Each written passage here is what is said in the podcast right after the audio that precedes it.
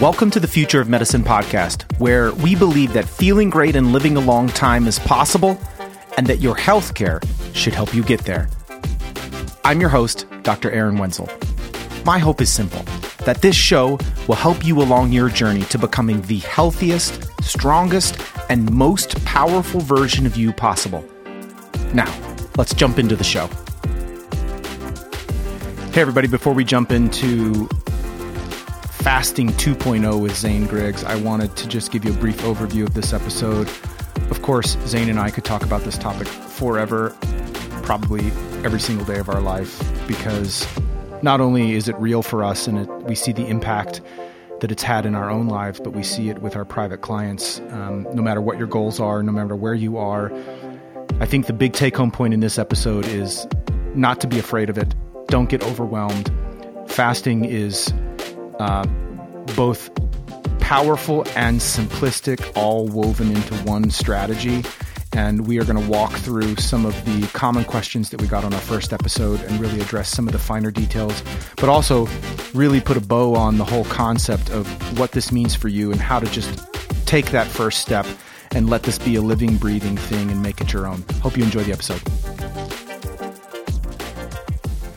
Hey, everybody, welcome to this week's show. I'm super excited to have a return guest, Zane Griggs, um, to help us go a little bit deeper with intermittent fasting. Um, if you haven't already listened to our first episode on intermittent fasting, I encourage you to spend some time consuming that. We are basically going to be jumping off from where we left off there with with a little bit of uh, kind of a recap, but th- this is really meant to be an intermittent fasting 2.0. Um, and uh, Zane, welcome back. Thank you. Thanks for having me. So, I've done a fair number of these podcasts, and uh, far and away, the most popular episode that I have ever done was the episode I did with you on um, intermittent fasting being potentially your secret weapon. That's great. That's great. Um, I selfishly I'm super pumped because there isn't a topic in all of health that I'm more fascinated with than fasting right now. And it it seems to be that I'm not alone, that a lot of people um, are interested in this topic, curious, they're hearing about it. And when it comes up in my conversations clinically, it's immediately like the gateway is just open and people are very curious, and I've been able to kind of forward that episode to many, many, many people, and the feedback I'm getting is like, it was great. Awesome. Um, and great. so, thank you for that. Um, uh, I was happy to do it. It was fun. It was fun. well, it's we're both geeks, and and, yeah. and, and we and we love the topic. So yes, self-proclaimed. Uh, yes. um, you know, I think today, really, what I would like to do is for for those who know that they're interested in this topic but want to go both deeper and more practical mm-hmm. because we're ready to kind of do it. I think that's what this episode is really all about. Um, some of the most uh, common feedback I was getting on the first episode, uh, I think first and foremost, it's a topic people care about, and because people care about it, I care about it. It just happens to be a topic that I also deeply care about. Mm-hmm. Um, th- the most common question I get is around um, kind of the rules of engagement, like sure. practically, what does it look like? Do certain things count? Do certain certain things not count? I won't say overwhelm, but maybe like there's a smidge of early stage overwhelm that starts to set in mm-hmm. with some of these questions because especially in my world with the people that I take care of um, they're a little bit of perfectionists and so sure. they don't want to get involved unless they can do it perfectly which the beauty of fasting is that it doesn't have to be perfect. There, it can look and feel and be applied many, many different ways. But most commonly, I get uh, the question about coffee. Oh, yeah, I do too. and so, can you help us understand how someone who wants to pursue fasting really as a lifestyle, how we should be thinking about coffee? Okay. Um, yes, I get that question too. With you know, coffee, tea. I usually tell people if if it's black, obviously you're you're totally clear. Don't even think about it. You don't worry about it. Go ahead and have it. Um, avoid any kind of sweetener, as Yeah. you because sweet sweeteners would um, you know elevate insulin levels, and that totally does you know interfere with the fast because Pulls you completely out of the fasting out of state. Mm-hmm. fat, yeah, out of fat burning for that matter. Out of Out of fasting, ketosis. Mm-hmm. it's just you're, you're, you can't burn fat if it, insulin's elevated. So you have to wait for that to come back down, depending on how much sugar you have in there, right? Um, so the question is how you know. Then it comes to cream. Like you can add a fat, how much of it? Just knowing knowing that, however much fat you add, is going to replace the amount of body fat that you're could be burning Mm-hmm. instead of that. So if it's a tablespoon of cream, which is about 40, 50 calories, you know, that's not that's not too bad. That's kind of a hiccup. It's a it's a brief little substitute Kind for your pause. That's a pause, but you're not elevating insulin, so it's not a long pause. It's not like you have to come back to a fat burning state. You're still burning fat, Mm-hmm. but you're burning that fat until you know You're just changing which fat you're, you're supplementing. You're Mm-hmm. supplementing the fat burning of your body with with some cream. So it's a couple tablespoons. If you're pouring a quarter of your cup is got some kind of cream, you're you're having a meal. That's not Yeah. really coffee. That's that's you've got a you know three or four hundred calorie snack there, and that's definitely undermining your your efforts. Yeah, I don't think most of my, uh, I don't think most folks that I'm dealing with are heavy, heavy, you know, like Sure. having meals in a cup. Right. I think it's just generally is coffee okay, and I think if it's Right. black, Obviously, it's yeah. totally fine. Yeah. Uh, with a tablespoon or two of cream, and even if you had two or three cups of coffee, it still seems unlikely to be right. very impactful. Right.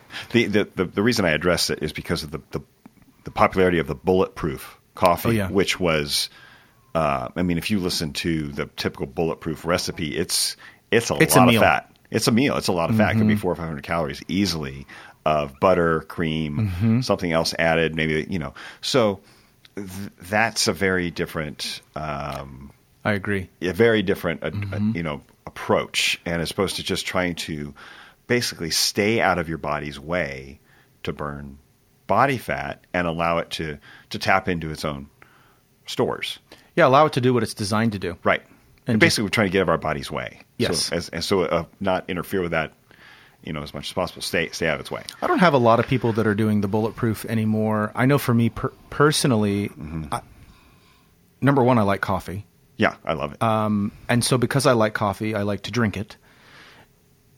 But it was time consuming to make a bulletproof coffee, and I just don't have the time or energy. That's the Yeah. reason I'm drinking the coffee. Is I'm looking Right. for um, a little jump start either early in the morning right. uh, or a mid afternoon kind of Yeah. pick me up. Right. And I, I don't want to sit there and whip butter and Right. measure out. you know, it, it was just too much. Right. Um, and frankly, I never really developed the palate for that much fat in my mouth. It was a lot of, um, it left a weird texture in my mouth personally. Right. I love the science. Now, if you needed, if you needed a bulletproof in lieu of a meal, in a survival type situation, or all you had was liquids and you could just emulsify some fats and like, it's an incredible survival technique. sure. Um, um, but so what about sweeteners? What about artificial sweeteners? Obviously, sugar's a no go. But what Right. about? Uh, we get a lot of questions about stevia, Splenda Oh, yeah. of the world. Monk fruit. How, how do we need? Well, I guess yeah, we could even take that a little further. Like sugar's obviously, but help the listeners because I talk about this a lot.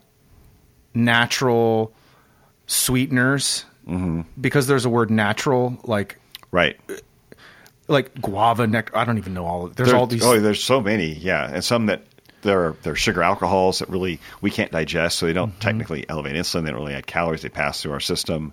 So how do we think about artificial sweeteners that, like the stevia and Splendas of the world, and the natural sweeteners that definitely have a lot of glucose in them?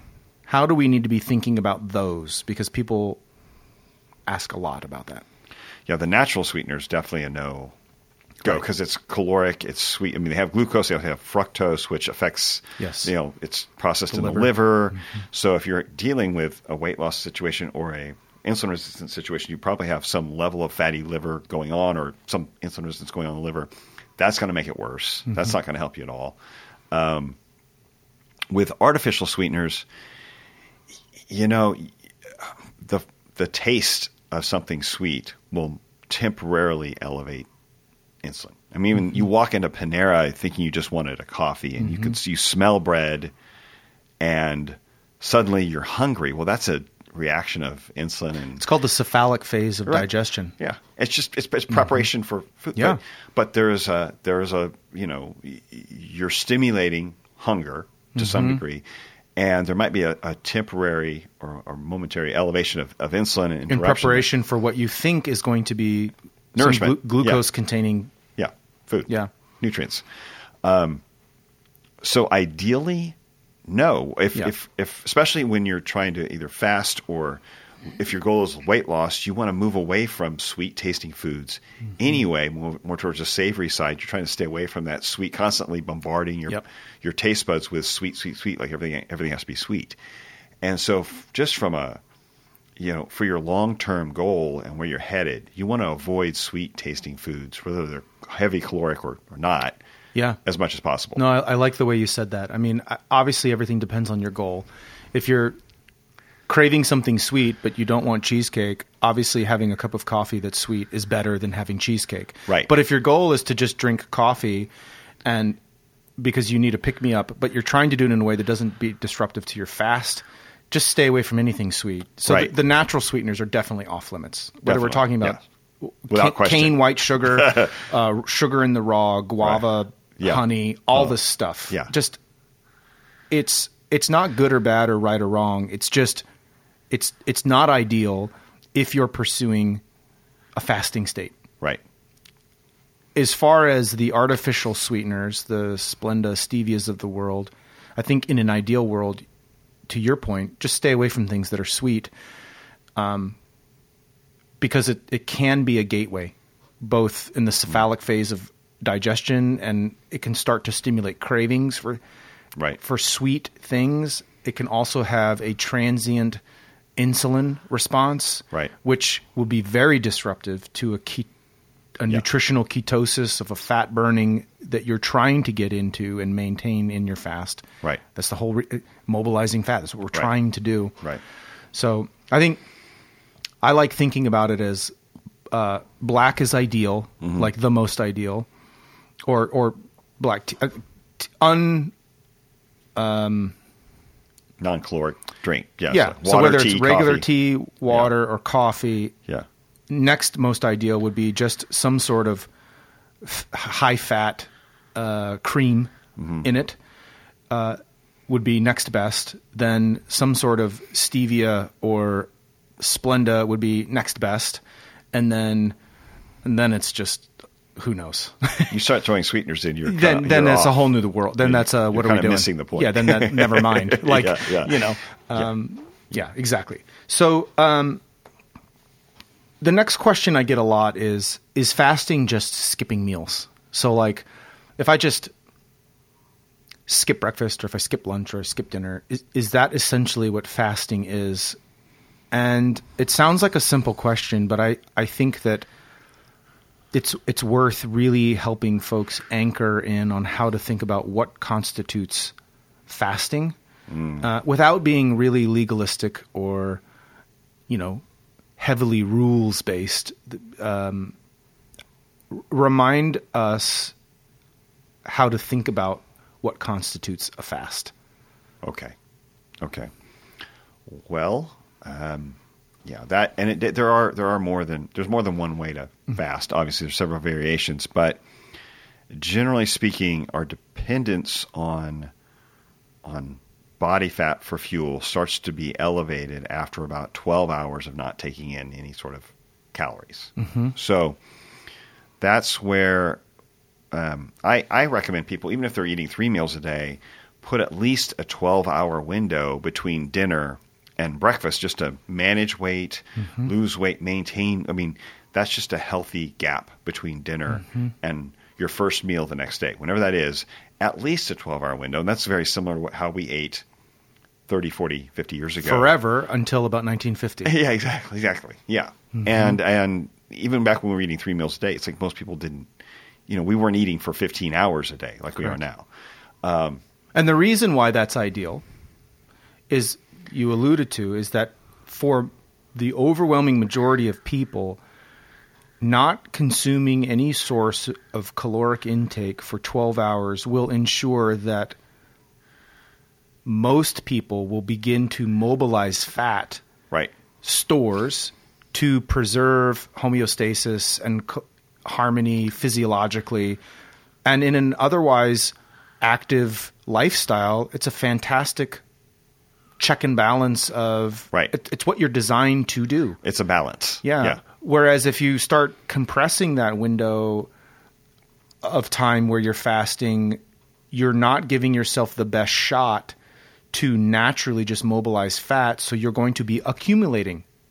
Right. And- Because you're and- interfering with fat burning every Yes. time you eat. Yeah. and and and so the story goes: the average American gains three to five pounds of fat every year, year over year. It's no wonder every decade you're putting on fifty pounds. Right. It's it's slow in the beginning, and then all of a sudden it's like twenty year reunions happen, and you know Right. you're not 180 anymore. You're 280. Yeah. I mean, it happens. all the time. Yeah, and that's not even talking about alcohol and talking about like other Right. things. This is just not giving yourself enough time where you're not eating. Mm-hmm. I'll have blood sugar to calm down and yeah, get, get So we, I think if I remember correctly, in our first episode, we we kind of defined a fast as 12 hours of not eating. as a minimal. Yeah. As as a as a okay, Yeah. now we're fasting. now at this point we're, we're- getting fast. Yeah. 97 out of 100 people will be mobilizing fat at a level that will preserve normal ideal physiology at about 12 hours. Yes. Not every, not everybody needs that long, but most people will be in a fasting state by around 12 hours. Sure. Yes. And that as we um, begin to try to expand that beyond 12 hours, we start to really leverage and take advantage of the benefits of fasting and burning, mobilizing this excess body fat, Correct. right? Yes. Does it have to be breakfast that people skip? Have to? No. Um, there are there are plenty of cases where they've watched people might do a breakfast and lunch and they skip dinner and it works Mm-hmm.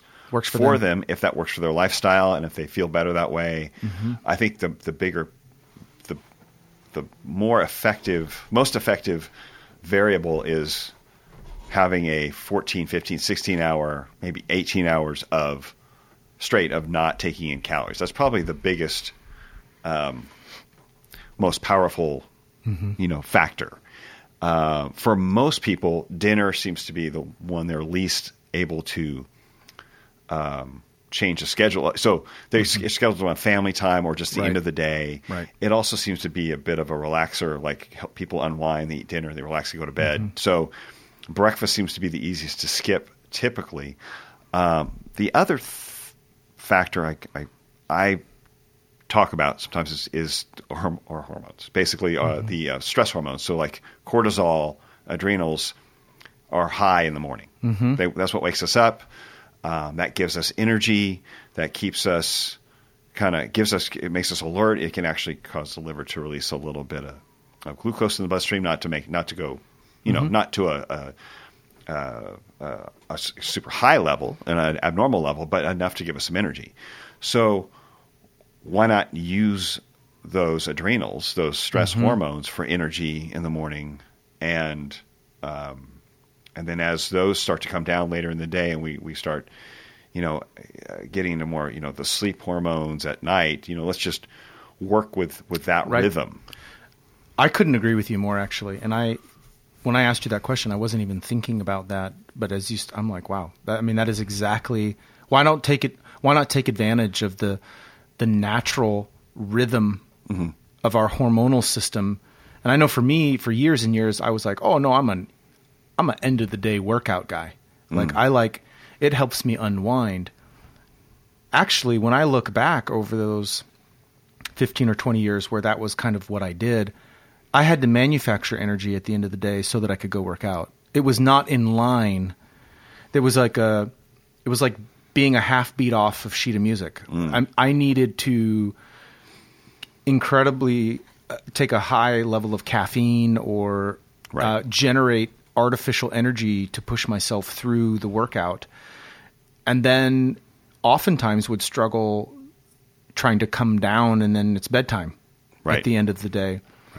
Um, it's a sympathetic, parasympathetic nervous system. Yeah, that- most people. Now there are some anomalies out there. Some people who are just kind of they just they have different wiring and Right. they, they come alive at the end of the day. Yeah. And so if that's your na- nature, I, I think maybe what you're saying is it depends on your rhythm and kind of what Right. your nature is and whatever's most sustainable and most practical. For most people, it's going to be um, skipping breakfast is going to be the most ideal.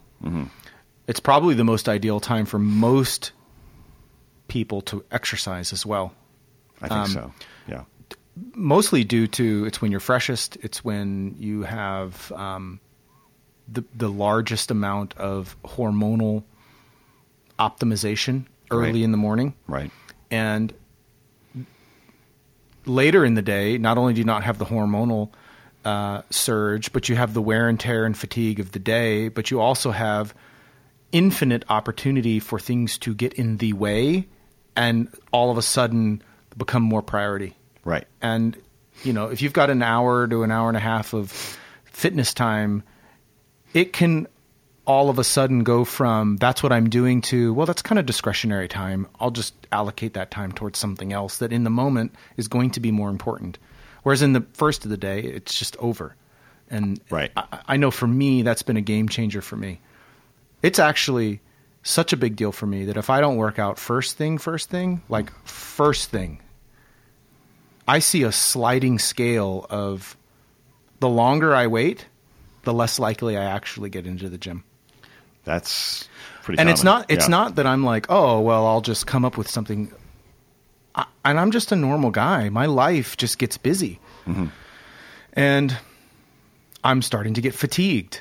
And a fatigued brain with other options will choose the other options Right. many times. And so I think for most people, fasting, continuing their fast through the night and just moving through breakfast with some cap, plus or minus some coffee or tea, Right. really is the easiest way to apply these principles and not be very disruptive. It's like all upside, no downside. It Right. it's speed. It's it, uh, you get more sleep. You can Yeah. just move right into your workday. It's one less thing to think about, one less thing to manage, one less thing to prepare, one less thing to kind of grocery shopping and spend like all of those Right. things. It, Yeah. You just eliminate an ent- one third of your decision making around food. You just eliminate it. Right. And, And- most people don't have the time in the morning to really prep a good, healthy. Correct. Meal. They're eating instant oatmeal or a bowl of cereal, and Right. which is It gets quickly compromised. Yeah, we can go down Yeah. another Yeah, yeah, rabbit trail with I'm gonna- that, with I'm what the choices are. But there's just less less care. It's, it's more likely that less care will be put into. Well, the other meal. than basically base, bacon and eggs, Yeah. the entire breakfast industry right, is all boxed carbohydrates, yeah, it's processed, which are all Yeah. garbage, all of them. yeah, At different varying levels of garbage. yep. No Um, question. Let's see, what's my next thing that we. Um, what about folks who want to try this who are diabetic? This is something that um, I find myself talking about often with my diabetics. How do you think about fasting from a fitness training standpoint and your diabetics? That's it's a well, it's definitely. Um, I mean, obviously, you're not a physician, but I'm not but, a physician. I have to be but you have thoughts about I, it. Yes, Yeah. and it's case by case because so many, you know, as you know, that that, that can be look different for each person. Mm-hmm. Uh, I don't know of a better way to control it or reverse those symptoms than finding some way to introduce fasting, leveling out blood sugar, and, and just trying to normalize fat burning and, and, and, and insulin levels, blood sugar levels. But how it's walked out is really, um, I think, case by case, and, and a physician or at least you know some, some medical care, you know, has to be uh, introduced. But it's set, certainly doable. I, I hate to hear, well, I have to take my, you know, I have to eat in the morning because I got to take my insulin. And that just sounds so circular to me, almost spiraling downward. you know, it's like you're kind of missing the point of you're eating to take insulin, but you're, you're also taking insulin because you ate. And Mm-hmm. at what point do we do we kind of see that you're not going to change anything if you if you don't make changes in in food intake, insulin levels? I mean, that's that's the whole Mm-hmm. that's the whole thing. But how to manage that, I, I would almost I'd have to defer Yeah, I mean, and, and to I, a doctor. You know, Well, and and I think you've got to look at it on a patient by patient. Um, exactly. There are different types of insulins. There's long acting, there's short acting, there's oral diabetes medicines. I will say that generally speaking, my philosophy with diabetics is other than not eating things that raise your blood sugar, fasting might just be the greatest tool you have to improve your overall glycemic control. Absolutely. Yeah. And people who um, take oral uh, diabetic medication, most all of them, with the exception of metformin, will elicit hypoglycemic episodes. I'm not a fan of most. Essentially, the only one I am a fan of is metformin for a lot of reasons, which is a whole nother uh, episode but mostly because we have millions and millions and millions of patient year data on metformin and we understand it very very well and it doesn't cause hypoglycemic episodes. And hmm. so it's a relatively safe drug in a diabetic to continue when talking about fasting. Basically all the other ones. Probably i don't have i personally don't have any patients on any other oral hypoglycemics but there are a lot of people listening to this who are on glipizide and glyburide and kind of all these other Sure. oral medications which you have to eat or you will be driven down and you're going to end up in the emergency room calling paramedics right. I generally don't use those medications because the risk of hypoglycemia is so real in them, even in someone not fasting. I mean, these people get low all the time. As a general rule, with insulin, um, I I will somebody out of the gate. I'll cut their long acting insulin in half right out of the gate, because to your point, much of our insulin consumption as a diabetic is chasing a bad diet. Right. Now, certainly there are people who need it and it will serve its purpose, but at least 50% of our insulin consumption uh, as a medical community treating diabetes is chasing a bad diet. And anybody who doesn't maybe agree with that statement, all they need to do is go look at one diabetic tray in a hospital. no kidding. Yeah. Yeah. It, you know, it's a it's a bowl of canned syrup fruit instead of cake. Give me a break. Right. Ugh. I mean, it's the same. It's just it's it's uh, you know. Anyway, it, it's exchanging uh, starches for starches and sugars for other forms of sugars, and Right. it, it, it's it's a bunch of nonsense. And um, but anyway, um, so I, I would say a diabetic, at least in my practice, would need to probably stop or hold oral uh, diabetic medication, with the exception of metformin, and see how you do. Obviously, we have to just re- Right. report back, see how you feel. Um, short acting insulin, I would take it away completely till we prove we need it, and then long acting insulin, I would cut it by half and be ready to cut it in half again, or potentially even take it away completely, depending on how much insulin sensitivity that diabetic still has preserved or is reclaimable through the benefits of fasting because we talked about in our other episode about the, the power of insulin sensitivity with Right. fasting and kind of kind of all that but i think diabetics in general in the world of like making big changes for their health they have a unique challenge that non-diabetics don't have absolutely. um, and so that needs to be walked out one on one with your provider. Um, but there's going to be a reduction. If you're fasting, there's going to be a reduction of your diabetic control strategy out of the gate, which you would hope up- would be the goal anyway. which should be the goal. Right. Which, if, if Yeah. there's any like lingering, I'm not sure if this is right for me because I'm diabetic. No, no. There's probably not a better strategy because out of the gate, we have to reduce it all. Yeah. And so, no, that's good. Um, the most common question I get also is I'm super pumped. I want to do this. I'm very interested. How do I get started? And I think that'll lead us into really what this episode is kind of about. Um, starting with what are the recommended or most common, uh, what I would call rhythms of fasting. Mm. You know, um, if you Google it, there's all kinds of Right. ideas and philosophies. How does Zane think about fasting from a you have a client ready to implement it? And if somebody has given you the keys of their health and said, Zane, get me healthy, I want to fast, just tell me what to do, what are you going to ask them to do fasting wise?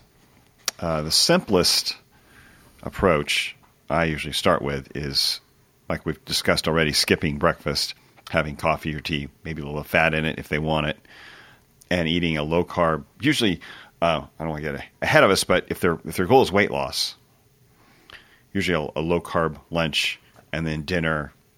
It's it's uh, pretty you know I want to say balanced, but maybe they, they have a serving of a starch if they want it just to offset, get them used to that. But it's a tw- it's a 16 hour fasted period, and compressing their eating window into about eight hours. That's give or take. Make it work with your schedule as much as possible. If it's six hours, great. If it happens to be nine one day, okay, don't beat yourself up. It's not a big deal. But the goal is So stop eating when? st- stop eating. Well, at night, you know, stop eating after dinner. And, di- and an ideal dinner would be what time? So eight o'clock? Let's say at the latest, let's say eight. Depending, So- it depends when they go to bed and their, and their schedule. But I mean, But let's for say most they, people. yeah, if they stop eating by eight, then they want to go till at least you know noon Mm-hmm. the next day. That's that's a sixteen hour fast. That's Uh, what I typically tell people. Yeah, before until Mm-hmm. until you know just before they start taking in calories, unless Mm-hmm. it's just like a, like we've talked about a little bit of cream in the coffee. Um, if they decide to push that further, that's fine, but try to go till till noon and compress their eating into you know like, it would be great two meals, you know a lunch and a dinner. If they really feel like they need a snack in between, try something small, light, low carb, ideally, but it's not. Um, it needs to work with their schedule, so don't make it create stress. Yeah. you know, but a, a compressed eighty-hour eating window. So if somebody was going to go, I want to, you know, they want to do more than 16 hours. It, do you find it's easier to eat earlier, your your last meal of the day earlier, or is it easier to do your first meal to break your fast a little later? Do you understand what I'm saying? I do. Um, you know, it depends a little bit on the person. The, the dinner. So I wanted to go to 18 hours, not 16, Yeah, I would. I would push lunch out to like three. To like three and keep it. You know, keep it small. a light three. Yeah, because dinner is so often, you know, involved with, depending on their lifestyle, other people. Yeah. There's a huge cultural and um, interpersonal Right. aspect of the evening meal, kind of Right. always has been, which is very much in line with human history. Like, Oh, sure. like Yeah. the evening meal was really the celebration of another day that we didn't die. That, you know, Yeah. an, another day that we actually have food to eat. Mm-hmm. Um, recovery from the work of the day. Yeah, getting and- ready and to rest. reconnecting as a family. There, Right. There's that that core element of being a human being that happens kind of like around the campfire or Yeah, wherever- around the dinner table. or the dinner table Um, or wherever it is you are. And Yeah. although that doesn't exist for everyone, um, well, we see it in happy hour. I mean, we see Yeah. it in it's just it's a naturally humans want to create it elsewhere. They crave that end of the day gathering. end of the day. Let's get together, you know, unwind, I, talk. li- I like that actually. I mean, it's really it's really more natural. Whether we have a family Hmm. dinner or you're just meeting friends out or whatever it is at the end of your day, you want to relax. You want to have a meal. It's part of the unwinding process. So I just find it, it's like keep that stable for most people, whatever Right. that looks like for them. And that's then a, that's a really great. I've actually never really thought about that, but that's a that's a rich concept. You know that Mm-hmm. although we start days at varying times, everybody has different sleep patterns and wake up patterns and routines in the morning. It feels almost universal that most people around 5 to 6 p.m. up till 8 or 9 p.m. Mm-hmm. there is a craving for community and gathering and kind of like fellowship for Breaking bread, Yeah, yeah, Yeah. yeah, Yeah. No, that that and and people they'll meet at the ball game, they meet at the the, the corner bar, and Right. or they meet for like a late cup of coffee at Starbucks, or they come over and you know watch the game, or Right. there's just a there's an evening fellowship that humans crave, um, and it's hard to separate a meal from that. So It's, yeah, when we talk impossible. about pra- we talk about practicality and and things Right. that are sustainable and more lifestyle and less Right. having that less disruptive. yeah Yeah. So even when I do a 24 hour fast, which I don't, you know, some people do, some people have frequently throughout a week, or maybe I do it once a week. That 20 that meal is it's you know it's a dinner to dinner mm-hmm. because it's just the least disruptive of my day, and I just stay busy all day doing other doing other things, focus on work. Well and it's hard to go to bed on an empty stomach it's hard to sleep hungry Right. you can i can at least for me i can plow through the day kind of hungry and kind of Oh, like yeah. mind over matter and be like oh yeah i'm mobilizing Absolutely. fat and get all nerdy about it and but I, the idea of waking up eating and then not eating all day going to bed and not eating again to, like that sounds traumatic to me there's something about the end of the day eating Right. um, and you introduced me um, probably a year ago to a 24 hour fast. And i'm not going to say it was easy but it certainly wasn't hard. Mm-hmm. and at the time of course i didn't start with 24 hour fasting. I had been doing most every day um, kind of a 16 hour fast. I started doing the math. I'm like well i'm breaking my fast at one o'clock anyway half of the days i get so busy at work i'm like oh i didn't eat. And it's three o'clock. All we're talking about is pushing it to like seven. Right. so it's just a couple more hours. And i kind of like psyched myself out you know Mm-hmm. about like how scary it was going to be. And then i started i'm like wait a minute like doing finger math. That's only like a couple more hours. Right. i could totally do that. Yeah. and I got to tell you, there are moments through the day when I'm doing a 24 hour where I'm like, oh man, I'm could really. if there was something to cheat, I would cheat right now. Yeah. But there's nothing around.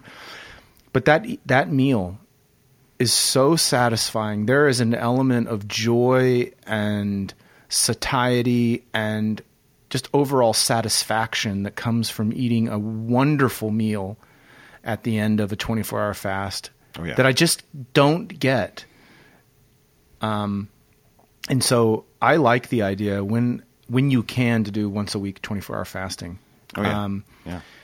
not even from a weight loss standpoint, just purely from a biochemical. Yeah. We talked a little bit last episode about autophagy. Right. I love the biochemistry of forcing your body to mobilize fat for 24 hours. Yeah. It's a ba- rebalancing. I mean, insulin sensitivity. Yes.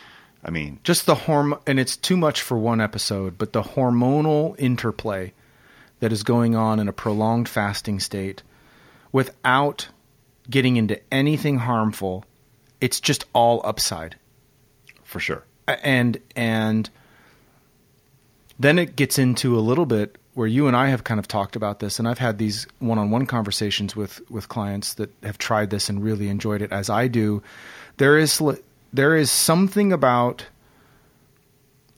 an otherwise very disciplined human who most of my clients are very disciplined. They're very successful because they're disciplined.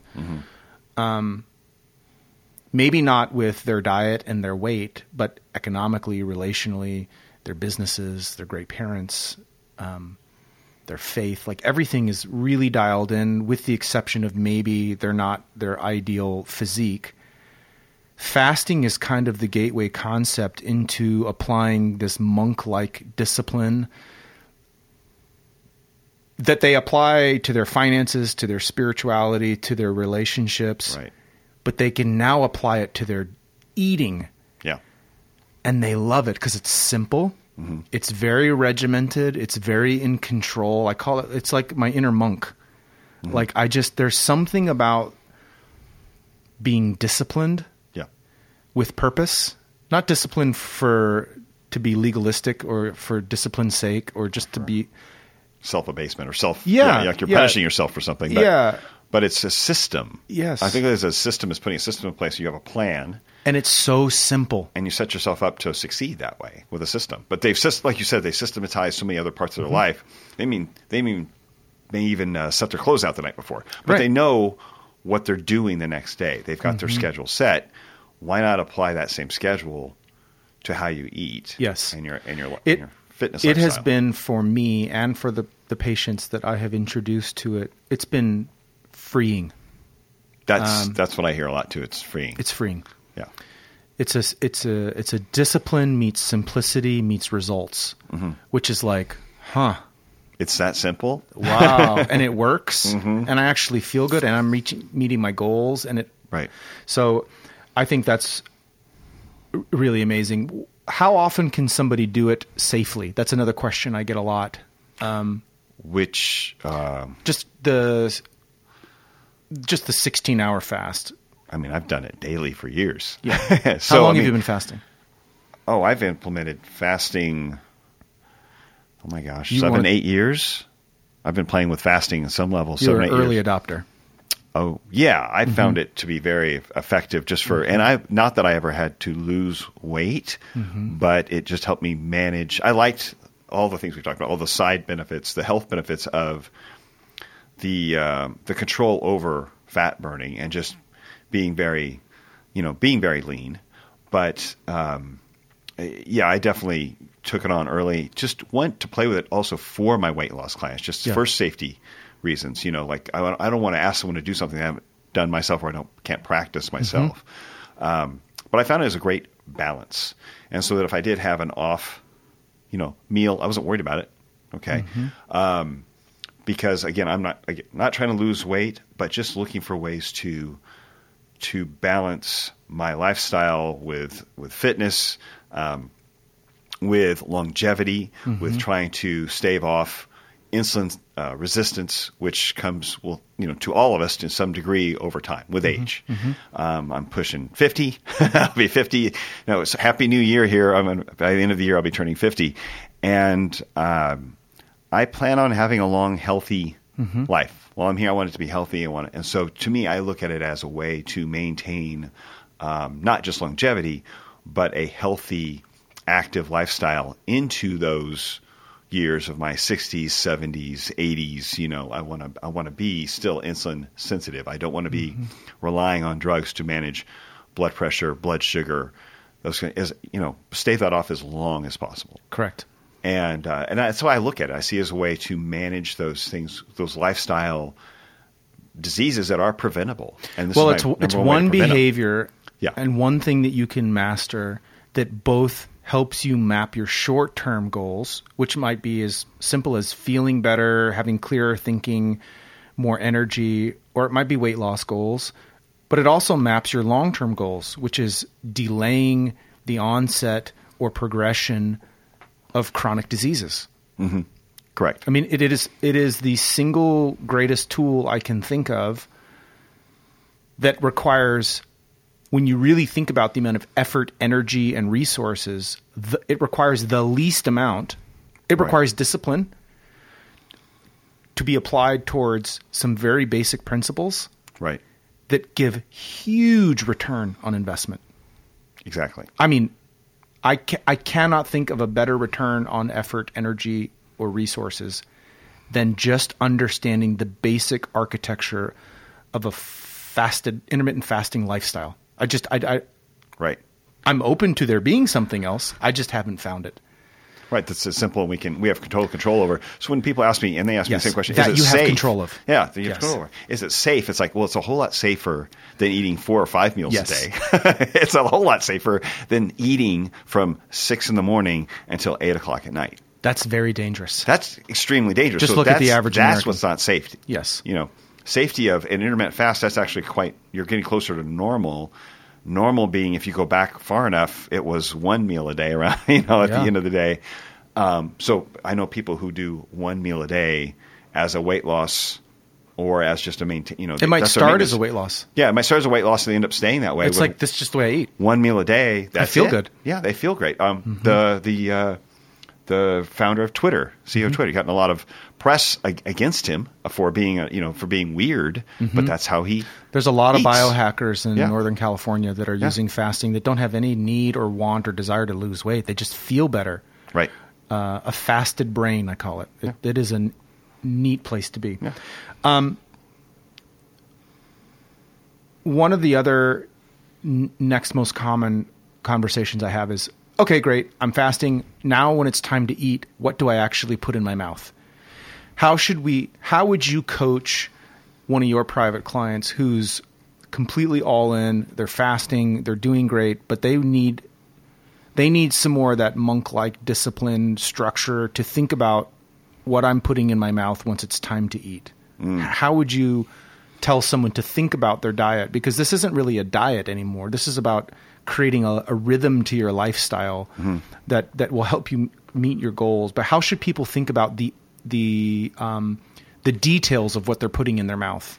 Because we've been harping a lot about when should you open your mouth. Yeah. Once it's time to open your mouth, Yes. how should people think about the food that they're putting in their mouth?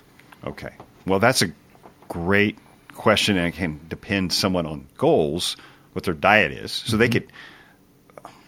There are, there are. So somebody that wants to lose 25 pounds. Okay. So I would typically recommend a low carb diet for someone who does that anyway. So I would say continue with a low carb a low diet, carb. diet when they do that. But I think the biggest, um, especially someone who's not used to doing intermittent fasting, when they begin to eat, many times um, they don't they don't realize it until they get around food, and their actions or decision making tends to be a little bit impulsive, and they might grab the first thing that they see, or they may not when it's time. Okay, I'm going to eat now, and they open up that gate or they open up that that barrier that to uh, that they had to to not, you know just to keep themselves from eating, and they don't make great decisions if they're not used to it, and becomes a little more impulsive, almost like um, instinctive that they just put in the highest caloric food that within reach. So I would say plan that. Plan that first meal. Plan your meals. Make sure you know what you're going to eat, whether it's pre-prepped, uh, at least partially, or um, that it's it's available to put together quickly. Um, again, especially at the beginning, because um, you're you're more likely to make bad decisions if you haven't already figured out exactly what that's going to look like. And so I'd say whatever it is, you plan it. Okay. But generally, generally speaking, um, you know, the skip breakfast, a low carb lunch, and then a fairly low carb dinner, depending on their meals. Some people I say, okay, have a serving of of a starch with a protein and some veggies, whereas lunch might be protein and veggies with maybe a little bit of fat on the side, like some nuts, some avocado, something healthy, olive oil, those kind of things. Um, but it, but the main thing is make sure you know what that's going to be and have it uh, available or within reach. So You want to limit your need to make decisions Yes. in the moment. Make it systematic mm-hmm. as much as possible. That's more important than mm-hmm. almost what that choice. You know, if you know I'm going to be around this place at this time, but then and that's going to be the only window to get something healthy. Grab something healthy in that moment. You know, mm-hmm. if you're going to be if if you're going to be out somewhere where the only thing available is fast food, that's not the time to break your fast. Yeah. obviously. Um, so it's really giving some thought as to what's going to be available at that time and, and preparing for it Um, because it just it's just funny. I hear stories all the time. I wasn't sure what to eat, and then I, I, all of a sudden I just grabbed this, this, and this, and thought and time has to be really. I like that. I like that a lot. What about somebody who, eh, I don't know that I need to lose any weight. I just, I just want to eat for health and longevity. How would they think about? Health and longevity. Yeah, maybe maybe their primary Okay. uh, objective isn't necessarily weight loss. It's you know because there's a lot of there are a lot of dollars jockeying for people's attention on where to spend those dollars as far as dietary thesis. Right. Um, how does Zane think about? I mean, I mean, look, you're a guy who's got, let's just say, a very low body fat, very, very much under uh, ten percent body fat, and approaching fifty. You're in very rare company, so your primary goal, you don't walk around thinking about how do I get leaner. Like that's not. So for somebody like you, or someone in that world where weight loss isn't their primary driver. They just want to maybe feel better, or have more energy, or be stronger, or so they have some other north Right. star, not weight loss. How would you think about eating from a diet standpoint? I think first priority would be whole foods, staying away from processed foods as much as possible. Stay away from packaged foods. Um, if you do have to use something that comes out of a bottle or or something like like a, a a dressing of some sort, look at the read the label, but avoid avoid sugars, avoid added sugars, avoid you know.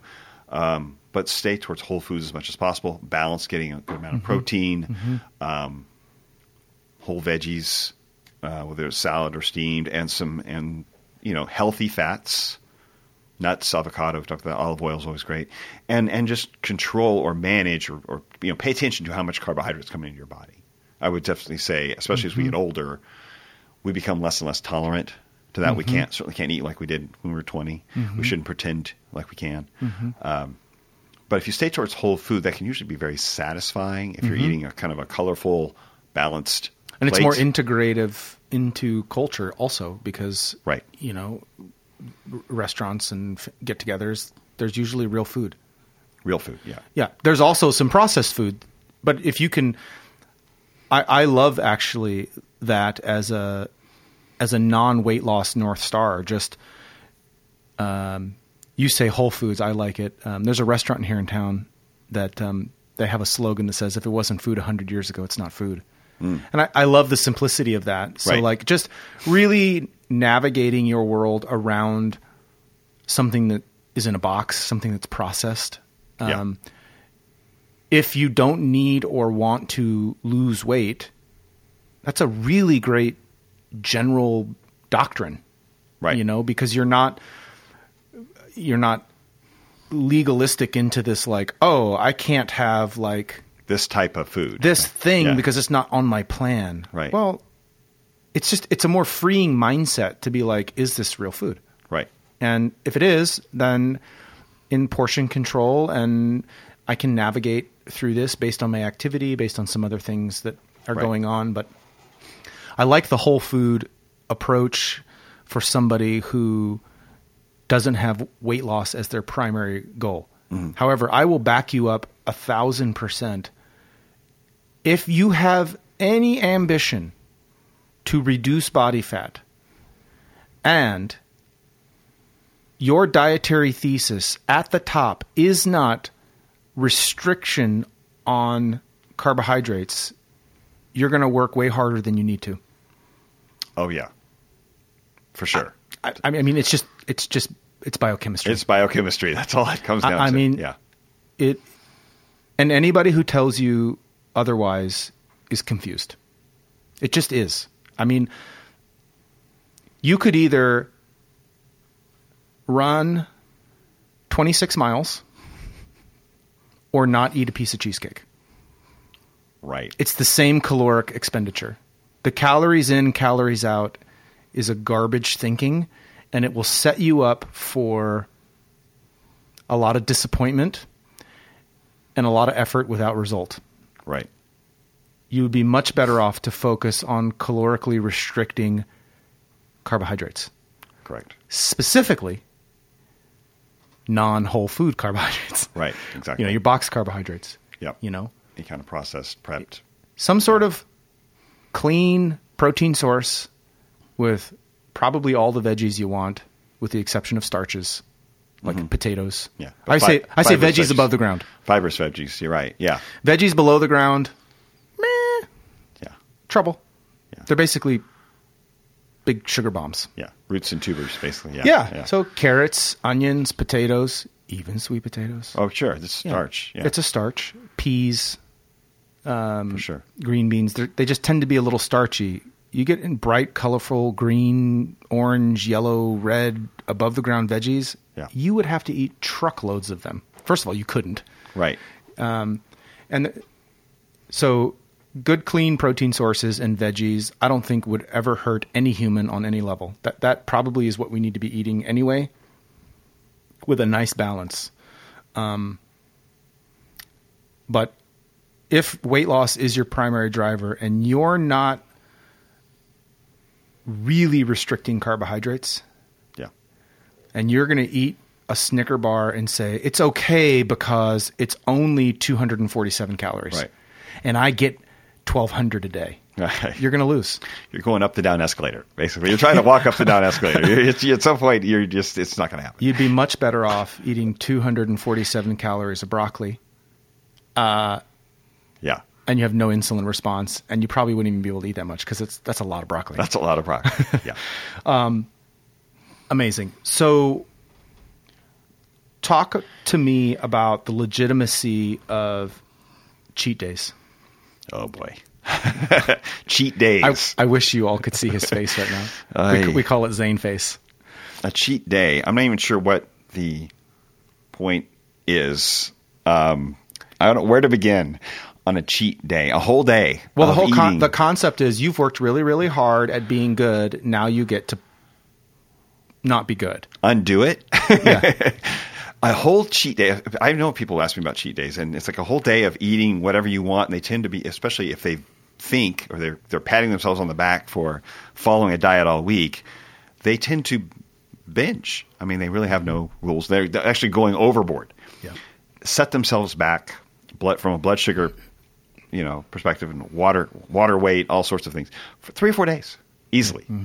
Um, and then not to mention the cravings, getting back on track. I mean, a cheat day. I mean, a cheat, even a cheat meal to me seems, if your goal is weight loss and you're trying to get somewhere uh, effectively, why, why, why throw it all off with an entire mm-hmm. meal of, of something like a pizza or a bunch of pancakes and syrup or whatever it mm-hmm. is that you want to mm-hmm. totally indulge in? Throw yourself into four or five hundred calories of junk or stuff that's taking you in the opposite direction. I don't understand the point. Now, if you're having a, a, a an indulgence, we've talked about this before, like a serving of mm-hmm. something, serving of indulgence, that's once a week. So a piece of pie or Yeah, a, a couple cookies. or a couple cookies, or you just like I really like potato. I want to have a potato, a big potato with the sour cream and the Yeah. cheese and all the stuff in it. Great. Or you just your favorite burrito is somewhere. Okay, it's a serving, it's a thing. You know, you're you're. And I'm not going to be the weird dad this time that unpacks my burrito because I'm that dad. Oh, gotcha. Right. Yeah. This I don't want to pull all the stuff out of it. Yeah, and Yeah. unpack it and separate the tortilla. fr- Yeah. So it's it's. uh I've been that guy, of course, but it. I yeah, am that guy. Yeah. It's just why. Why set yourself? Why go backwards when you've gone through? Gone through Mm-hmm. Yeah. I mean, I, I set you up because I knew that was going to be one of your hot buttons. But the concept of a cheat day really sets people up for failure. Um, Absolutely. Because most people overcompensate for the things, the good that they think that they're doing. And the good that they're doing, they're really overestimating how much good they're doing. Right. And so Well, then they should be creating a new normal. Yeah. And instead of saying, well, this is like as if their normal or as if their good week was an extreme, mm-hmm. rather than recreating or, or reestablishing a new normal lifestyle, a new normal mm-hmm. for their lifestyle, which that's how they should be looking at how they're eating as a a way they should be eating all the time, a lifestyle. Once they get to goal weight or they're at their goal point and they want to indulge, then they can make that choice. Mm-hmm. If they're just managing and maintaining and they're great all week, and you know that's I think there's there's room for some indulgence there. Yeah, because I would think about indulgence as I don't have a problem actually philosophically with cheating, like having some cheat moments, Right. but fundamentally a cheat day is flawed. And- Absolutely. And, and, and I think that you could even extend that to a cheat meal is flawed. I think that you would be much, much better served, both in the short term and in the long term. In other words, get the itch scratched to cheat, but not derail all of your efforts by just saying, you know, today has been an incredible day. I'm going to have a cocktail, a cocktail, or I've had an incredible three days of dietary focus and lifting, and sleep has been great. I'm going to have a few homemade cookies that are available to me, or a slice of that pie, like a moment of indulgence right. in an otherwise really tight environment makes a lot of sense to me. Mm-hmm. It really prevents Right. any festering of that craving that ultimately will put you at risk for a cheat day. Right. And they can be disastrous. Right. And it makes it more like a lifestyle. When you have like, okay, I'm going to take a momentary divergence, Yeah. intentional divergence for this thing, which is going to maybe have an effect of of a couple hours, as opposed to a cheat day, which Mm-hmm. Can affect days. Yeah, and not just set, undo what you've done and set you up for days of repercussions. It, Right. It, it is.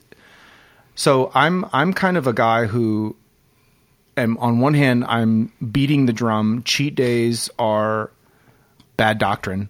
Don't fall victim to thinking that you need to integrate cheat days. But I'm also over here saying if everything else is tight, don't be afraid to have moments.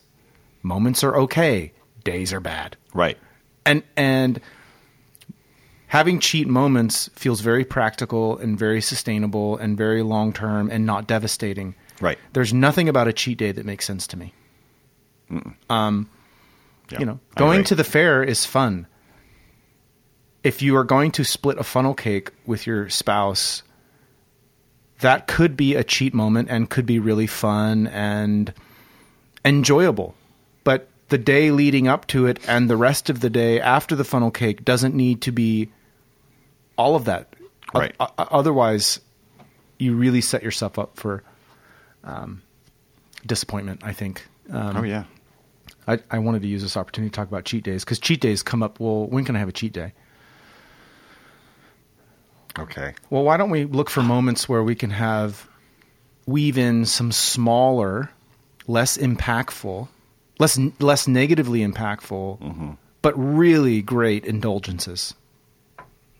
right, And it just and I know for my own I'm I am weaving I have woven in the occasional indulgence.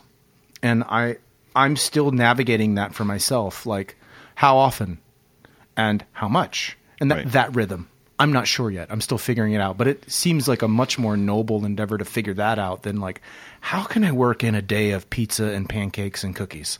right. Yeah, You you, you can't. You can't. No, You cannot outrun your mouth, no matter how much you try. it's a really bad idea. It's a bad. It's a bad idea. Um.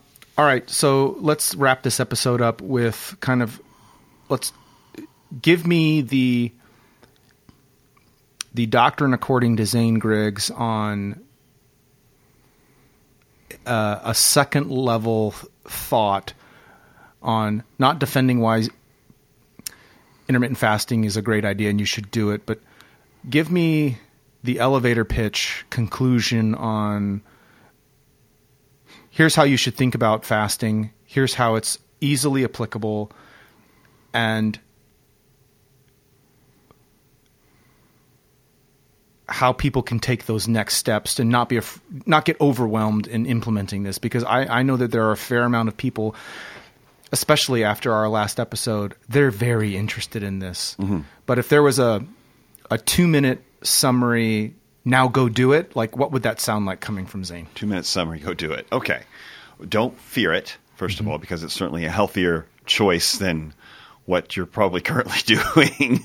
um, and, and, and don't, you know, so don't, don't, don't get stressed over it. It needs to work with your schedule. Mm-hmm. So I try to help people make it work with their schedule. So their work schedule is my lunch is usually at 1.30 and I have dinner with my family at seven. Okay. That works fine make it work with your schedule. Fact, don't create more stress around it. Work it into your current work life. It's got to be efficient with your work mm-hmm. life and your and your work life balance, and your lifestyle. But you're just trying to create a 16 hour fasted window, which may or may not include some coffee and cream. It's be that simple. So the simplest way is grab coffee, skip breakfast, have lunch when you have lunch w- with whole food.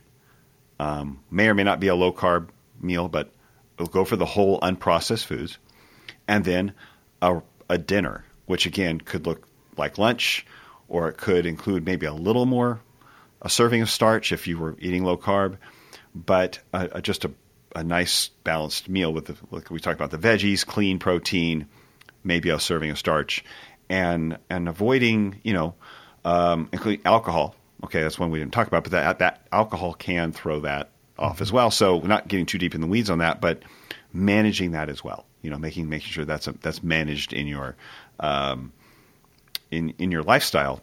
But it's it's really could be simple as two meals. It could be a lunch and a dinner depending on your goals, may or may not be low carb, but go for whole unprocessed food, lunch and dinner. It's it can be that simple, and then walk it out and see how it works for you. Because to to think that you're going to have it all embraced and perfect and figured out your first week doing it is kind of it's, it's, it's not necessary. It's not necessary. So let it walk it out, figure out how it works best for your lifestyle, work it in, but just start walking out and implementing skipping breakfast, lunch, mm-hmm. dinner.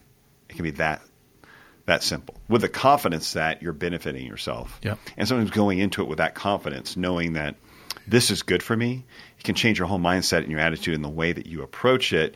You're less fearful about it. You're not worried about am I hurting myself? Am I is skipping meals going to cause my metabolism to crash, which is the biggest mm-hmm. you know fallacy what we've we've heard mm-hmm. you know promoted by the fitness industry.